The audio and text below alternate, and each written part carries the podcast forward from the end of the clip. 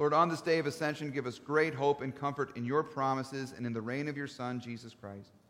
Now, O Lord, may the words of my mouth and the meditation of our hearts be pleasing in your sight, O Lord, our rock and our redeemer. In Jesus' name, amen. Well, happy Ascension Day. It's good to see you all here celebrating the Ascension with us. Now, uh, the Ascension of Jesus is a very interesting service for us to have. It's an interesting festival in the church here, and one that does not get nearly enough credit because the Ascension of Jesus Christ is just as an essential part of the glory and the gospel of Jesus as his birth, as his death, and as his resurrection. And yet, as you might be able to tell by the number of ascension cards you've received and by the number of people who have joined us for ascension service tonight, it's not quite as popular as the other holidays. And I got to be honest with you, as a pastor, it's not as easy to preach. I mean, think about this. With the other services, these other events in Jesus' life, these are easy ones to preach. Christmas.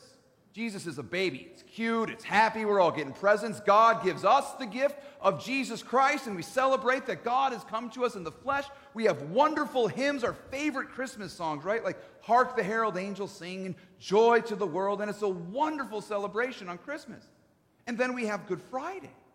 And Good Friday is that night when we remember the central point of our faith that God in flesh has died for our sins.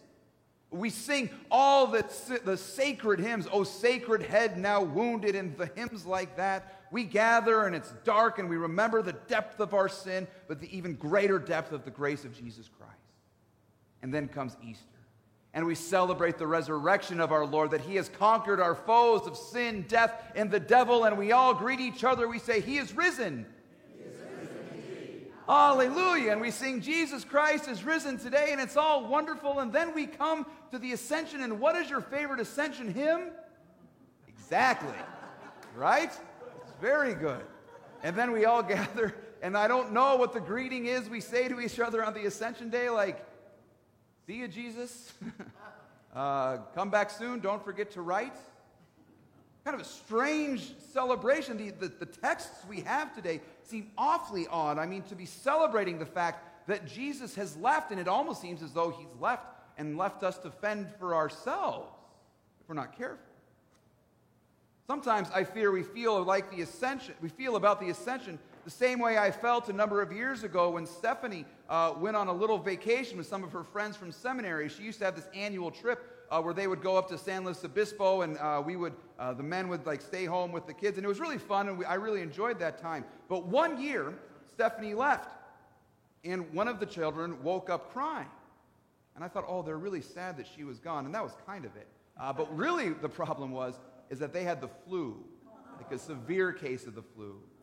What's worse, the one who knew how to handle such things had gone, you see. And now I was left home to try and figure out what to do with this. And sure, I could call for help, uh, but uh, really everything was kind of left in my hands, and I had to figure out what to do with all of this. While one of the children was sick, the other two, they weren't acting like the baptized children of God. And so it was a very difficult time uh, to handle all of this. And it was sort of like, see you later, Steph. I hope I don't ruin our family by the time you get home. Sometimes the ascension feels like that.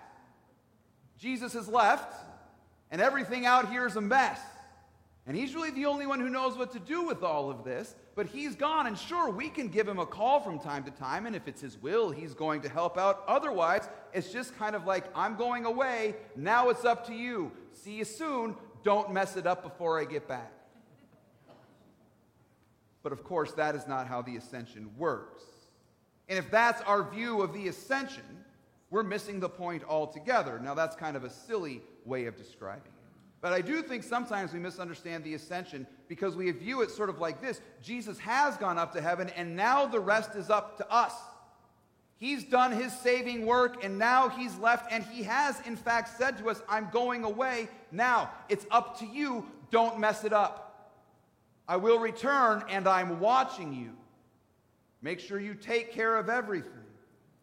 He's gone, and now everything falls into our hands.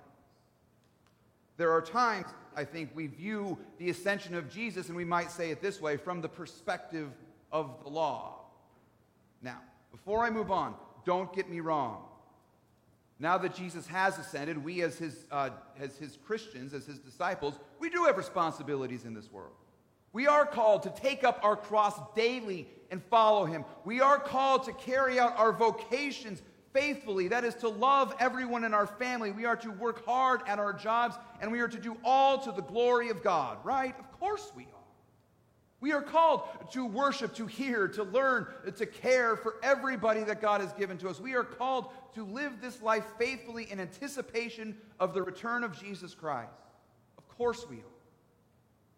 But if we think that we should look at the ascension as nothing more than the beginning of our responsibility to do God's work in this world and not to mess it up before Jesus comes back, we're missing the point. See, the ascension, as I've sort of lampooned it here, is hardly Jesus leaving us behind to fend for ourselves. No, as I said at the beginning, the ascension is an essential part of the gospel of Jesus Christ. And it is not Jesus going away from us. Rather, the ascension is the celebration of the coronation of our King. This is Jesus being given the name that is above every name, that at the name of Jesus, every knee will bow and every tongue will confess that He is Lord to the glory of God the Father, because He is the one who has died for sinners and risen for our justification. The ascension, you might think of it this way, is the victory parade of our conquering king when he takes his throne as the one who has defeated the foes which have held us in slavery for so long. It is Jesus declaring that he is ultimately victorious over sin, over death, and over the devil. The devil, the world, and our flesh are conquered in Jesus Christ, and now he sits as Lord over us all. This is the establishment of Jesus Christ alone as our Lord and our God. And though we may not know a whole lot of ascension hymns, we do have a great deal of them in our Bibles in the book of the Psalms. As you read through the Psalms, you'll come across a number of Psalms that sound like they're singing about a coronation or they're speaking of a king who is ruling over the world. These are Psalms that speak of Christ. The psalm we heard Jeff and the choir do so beautifully tonight. Psalm 110, as they sang in the chorus this evening, this is where we hear these marvelous words The Lord said to my Lord, Sit at my right hand until I make your enemies a footstool. The ascension is Jesus taking his session at the right hand of God to rule and reign over us. And yes, though the nations will continue to rage against him, though there is still sin and the devil is still fighting, they have nothing to say over our victorious King. Psalm 2 says it's this way Why do the nations rage and the peoples plot in vain? The kings of the earth set themselves, and the rulers take counsel together against the Lord and against his anointed, saying, Let us burst their bonds apart and cast away their cords. But he who sits in the heavens laughs, and the Lord holds them in derision. The ascension of Jesus is Jesus laughing at his foes. We rejoice over this because his laughter, his victory is our victory, and it is our joy. And so we join together with the psalmist, as in Psalm 47, and we, we sing together in praise. The psalmist writes God has gone up with a shout, the Lord with the sound of a trumpet. Sing praises to God, sing praises, sing praises to our King, sing praises. For God is the King of all the earth, sing praises with the psalm. God reigns over the nations. God sits on his holy throne. The princes of the people gather as the people of the God of Abraham, for the shields of the earth belong to God, and he is highly exalted. What is more, the ascension of Christ is far from Christ removing his presence from us. Rather, the ascension is that point where Jesus sits down at the right hand of God as our King. And that does not mean he leaves us, for he has promised, I will be with you always to the end of the age. So for Jesus to sit at the right hand of God doesn't mean he's sort of locked in a chair somewhere up in heaven, but rather it means he is reigning over us in our midst with power and might, with mercy and grace. It means Christ's reign is breaking out among us. The picture is not of this new judge sort of exacting our every move. But of a merciful king unleashing his mercy and his grace and sending forth his heralds to proclaim victory. And this is precisely what we read taking place here tonight in the book of Acts. As Jesus has met with his apostles after he's risen from the dead. And he begins to tell them how he has fulfilled all the scriptures. And then he sends them out into the world as their king, telling them, I have a message for you to deliver to my subjects. He says, Repentance and forgiveness of sins should be proclaimed in his name to all the nations. Jesus Christ is seated on the throne, and his victory is found in the granting of the forgiveness of sins. It is from his throne that the forgiving work of his word breaks forth and shatters the shackles of the enemy and the old slave drivers. This is the ascension, we might say, from the perspective of the gospel. It is that work that Christ has accomplished that allows me to stand before you tonight as one of his heralds and to make an announcement to you that from the throne of Jesus, I have a message for you. Your sins have been paid for by this Lord, and you are forgiven for his sake. And now the kingdom of God is breaking loose among you. You are set free from sin. You are set free from death. You are set free from the power of the devil. Your foe, the devil, is defeated, and he will soon be removed entirely. Your sins are forgiven, and soon they will be utterly forgotten. And the Lord has overcome the world for you, and you will one day soon see it with your own eyes. I think the temptation for us when we look at the ascension is to say, well, now Jesus is in charge, and we'd better follow his rules, or he'll be mad when he comes back. This just reduces the ascension to another rule of law, and really it just makes the ascension all about us.